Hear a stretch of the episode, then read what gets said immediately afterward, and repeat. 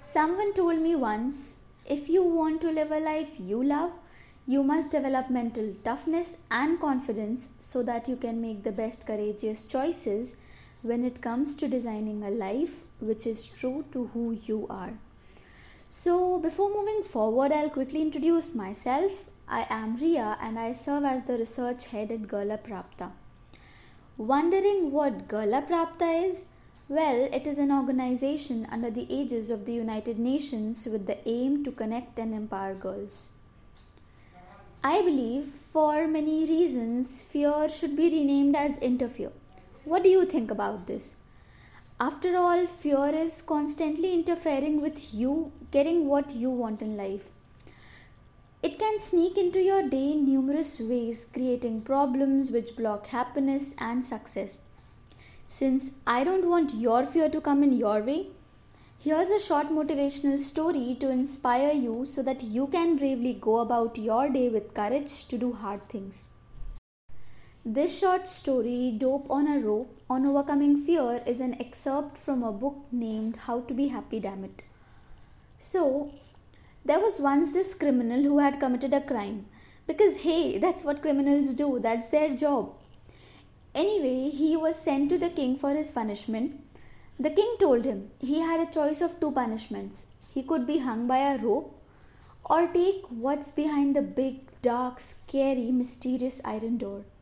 The criminal quickly decided on the rope.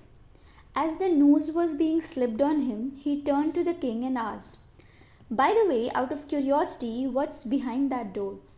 The king laughed and said, You know, it's funny, I offer everyone the same choice, and nearly everyone picks up the rope.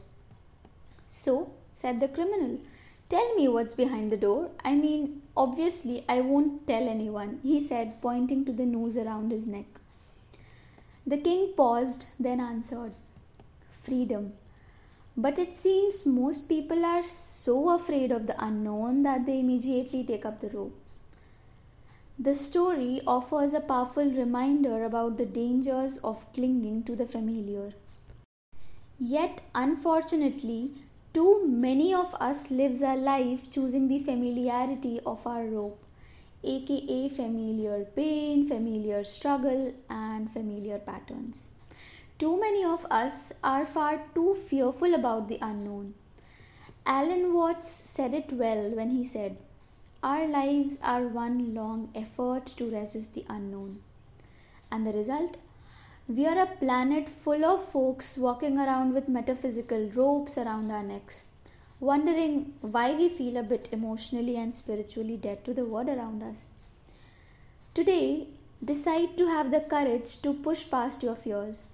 Make the decision to finally take off those ropes that bind you and, more importantly, blind you. Start bravely opening up those doors which lead to the unfamiliar. Recognize when nothing changes, then nothing changes. Plus, know if you keep doing what you're always doing, you'll keep getting what you were always getting.